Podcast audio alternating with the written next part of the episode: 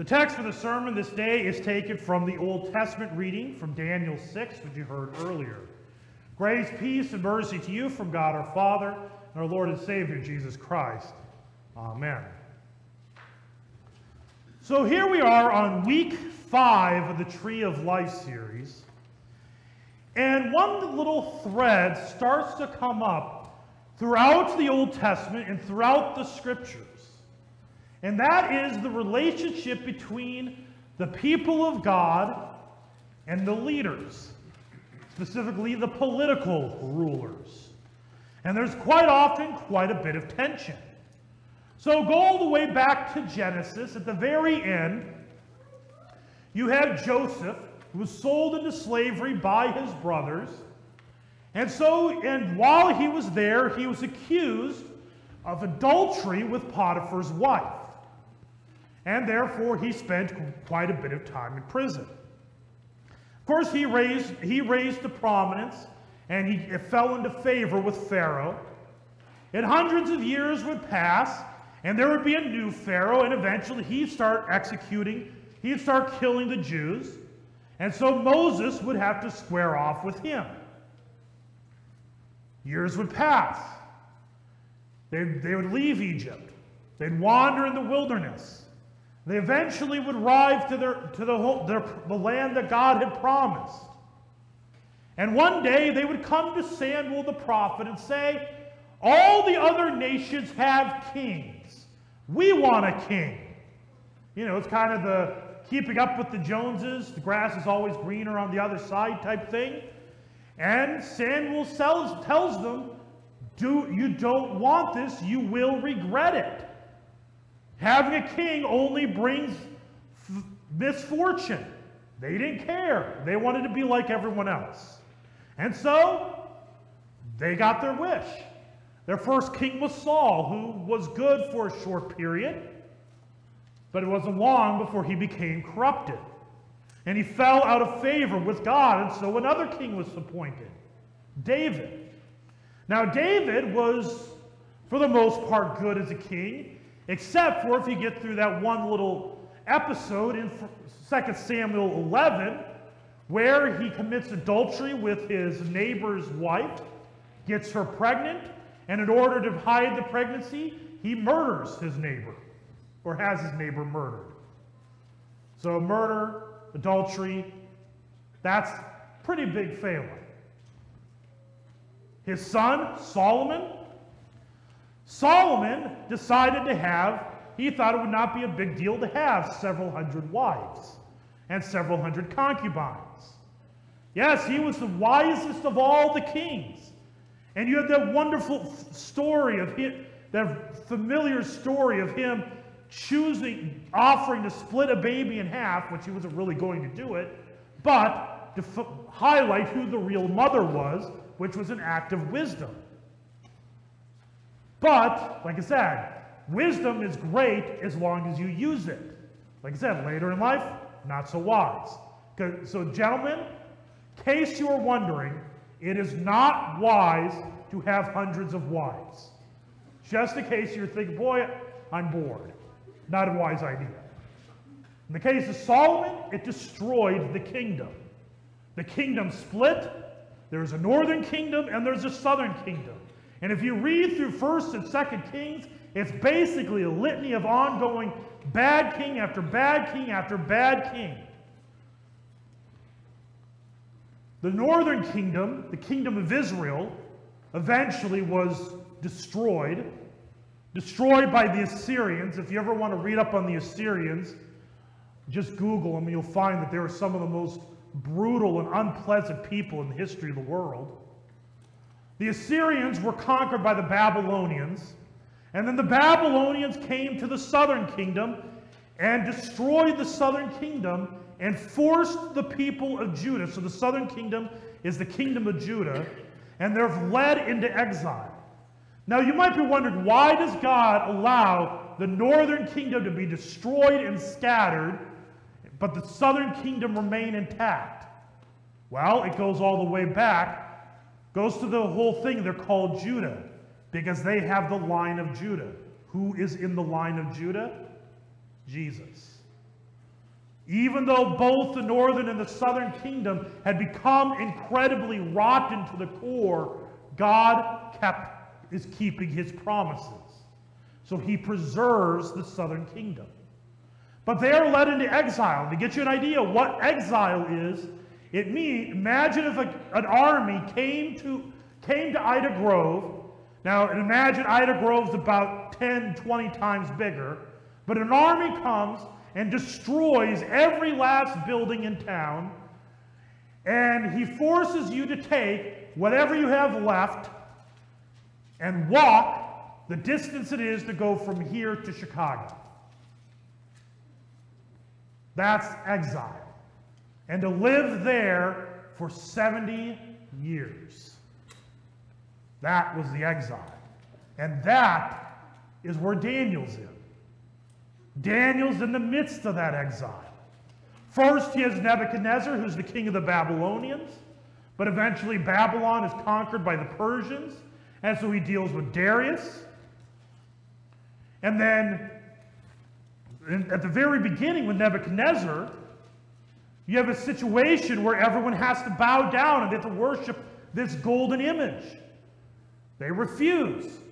And so Shadrach, Meshach, and Abednego, the three cool, Three of the coolest names I, I can think of. If anybody gets triplets, you just got you have to name them those three names. Forget Huey, Dewey, and Louie. Go with Shadrach, Meshach, and Abednego. But those three, they're preserved from the fire. Daniel, thrown to the lions, as we heard in the text a little bit ago, survives. Go forward to the New Testament. More issues with leaders. Of course, there's Herod who tried to kill Jesus when he was born. But more notably, you go to John the Baptist. John the Baptist preached and spoke against Herod's immoral relationship with Herod's bro- the wife of Herod's brother. And so, because of that, John was arrested and he was beheaded. If you ever wonder whether or not Christians should speak against the immorality of their leaders, there's your example. John the Baptist did. We are also in place to do it. Jesus, when he went on trial, stood before Pilate. And, pot, and he stood before Herod. That same Herod that executed John. And of course, he was crucified. The early Christians would stand regularly before kings and governors and emperors, and they too would be executed. See, what you have in all of these occurrences is a common thread of how the people of God dealt with their government, dealt with their leaders. And I think it's kind of relevant because anybody know what's a, a month from yesterday? Yep, election. Midterm elections are November 8th. And by the way, if you want to know why it's November 8th and not November 1st, is because November 1st is All Saints' Day. And at one time, All Saints' Day was so well celebrated that many people would be in church. And also, one of the most popular voting locations are churches, and they would be occupied with All Saints' Day services. But when you're dealing, with what you have here, it's not telling you who to vote for, but it does kind of give you an outline of how we deal with our leaders. Because understand, when the, when the disciples, in the early days of the church, when they were asked to renounce Christ, they said, We obey God rather than man. And that is the starting principle of everything. When it comes to dealing with any leader, with any authority, is we obey God rather than man. So no matter what any prince, king, governor, whatever may say or command us to do, if it is contrary to what God has said, we obey God rather than man. And by the way, you got to make sure it actually is something biblical. So I'd say that because sometimes things are not so clear.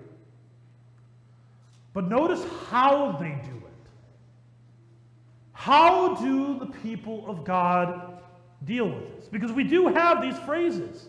Romans 13, Paul writes, Let every person be subject to the governing authorities, for there is no authority except from God, and those that exist have been instituted by God. Remember, he's talking about Emperor Nero. Nero would be a guy who would light the streets of Rome with the burning bodies of Christians. In fact, Nero is the one who would eventually order the execution of Paul. In fact, this is what Paul says about says while he is awaiting his execution under order of Nero. First of all, then, I urge that supplications, prayers, intercessions, and thanksgivings be made for all people, for kings and all who are in high positions, that we may lead a peaceful and quiet life, godly and dignified in every way. Do you notice how, how did Joseph deal with Potiphar? He, he honored him. He honored Pharaoh. Even Moses, when he stood before Pharaoh and was demanding that the people of God be set free, he was honoring. Do you notice how Shadrach and Meshach and Abednego, when they're thrown into the fiery furnace, they honor the king. This is what they actually said. It says, O Nebuchadnezzar, we have no need to answer you in this matter. If this be so, our God, whom we serve, is able to deliver us from the burning fiery furnace, and he will deliver us out of your hand, O king. But if not, be it known to you, O king, that we will not serve your gods or worship the golden image that you have set up. Notice what they're doing. They are standing firm in their confession of the one true God and refusing to bow at any other while still honoring Nebuchadnezzar as king. The same Nebuchadnezzar who forced them into exile. They're still honoring him. Peter writes this Be subject for the Lord's sake to every human institution, whether it be to the emperor as supreme or to governors as sent by him to punish those who do evil and to praise those who do good. For this is the will of God. And this is where you're getting why. That by doing good, you should put to silence the ignorance of foolish people. Live as people who are free, not using your freedom as a cover up for evil, but living as servants of God. Honor everyone Love the brotherhood. Fear God. Honor the emperor. And by the way, when Peter wrote that, he would later be crucified upside down by the same emperor. And he's writing to people who are being executed to honor that same emperor. See, I know we as Americans, we're, we're privileged to have a right, and we're actually in a really different government, because technically, I don't know if you realize this, but the way our government system works, technically all of us are part of the government. Because we all have some voice in it. And because we all have some voice in it, we all have a responsibility to honor God and to stand for the truth that is laid in Scripture to stand up for those who cannot defend themselves. Probably the most obvious example of this would be fighting for life. We're talking specifically abortion. Defending life from conception unto death. Whether they're in the womb or over 100 years old, we defend that life. And no matter what the government may say, we stand with it. But even still, we honor. We do it with respect. And you know why? There's a word we call for that. We call that integrity. We don't practice integrity just because, because, because the person is worthy of it. We don't give honor to people because they are worthy of honor. We give people, we practice integrity, we give honor because God placed them above us. And by doing so, we are honoring God and we are silencing their criticisms so they may pay attention to the much more important thing, and that is the message we bring. So that their criticism may be upon our, the Word of God, that we may stand in it, and they may not focus on how we bring it. Notice what Daniel said in the lion's den. When he, the king came to him to see if he was still alive, Daniel said to the king, O king, live forever, is what he says to Darius. Now, granted, Darius did not want to execute Daniel, very similar to how Herod did not want to kill John the Baptist. But he nonetheless ordered that. It's a tension. But do you know why we live in that tension? Paul in Romans, a little bit before he says, let every person be subject to the governing authorities, you go back to chapter 8, and it's a very familiar text. Because they are living in the reality of people being arrested, people being killed for being a Christian. And so he says, What then shall we say to these things? If God is for us, who can be against us? He who did not spare his own son, but gave him up for us all, how will he not also with him graciously give us all things? Who shall bring any charge against God's elect? It is God who justifies. Who is to condemn? Christ Jesus is the one who died, more than that, who was raised, who is at the right hand of God, who indeed is interceding for us. Who shall separate us from the love of Christ?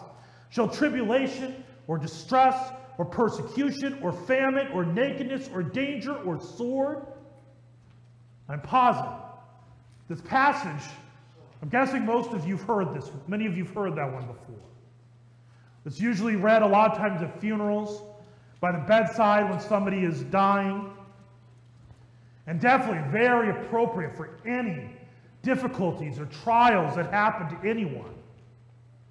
But specifically, here in verse 36, it lets you know he's dealing specifically with people who are dealing with persecution at the hand of their leaders. As it is written, For your sake we are being killed all the day long. We are regarded as sheep to be slaughtered. No, in all these things we are more than conquerors through him who loved us. For I am sure that neither death, nor life, nor angels, nor rulers, so princes, governors, emperors, presidents, legislatures, judges, whatever, nor things present, nor things to come, nor powers, nor height, nor depth, nor anything else in all creation will be able to separate us from the love of God in Christ Jesus our Lord. See, at the end of the service here, we're going to end with a song that we're going to have a video of it. We did, I couldn't do it last. We didn't do it last night. Have, do any of you know Lost and Found, the band? You, if you did, you had, for those of you who grew up in um, going to youth stuff, one of their very famous, well-known songs is, Oh, them lions, they can eat my body, but they can't swallow my soul. Anybody know that one? Oh, boy. They need to get back to touring or whatever because they've become un unknown. But anyways, we're going to end with that. There's two reasons. One, I didn't like that we had completely traditional for the week. But the other reason, it fits so well. Because it's a reminder that yes, the lion, Daniel did not fear those lions, because yes, and similar to in the fiery furnace, he knows that his God can deliver him. But he also knows that God might choose not to. And you know what? If that happens, if your body is swallowed up, you can't swallow your soul. We stand in the gospel. We stand in the confession of Jesus Christ. We stand for the truth, law, and gospel. We stand for that we are to live better. We're not to act, we're going to live in a righteous and appropriate manner. We demand our rulers live in such a manner. We demand that our leaders have legislations or laws that are appropriate in that matter. We stand because we know no matter what they say, no matter what they do, they cannot devour our soul. Because God, He did not spare His own Son, but gave Him up for us all. Daniel, the people of Israel are spared in Persia under the Persians or the Babylonians because he would die on the cross and guarantee that no one can bring anything against you.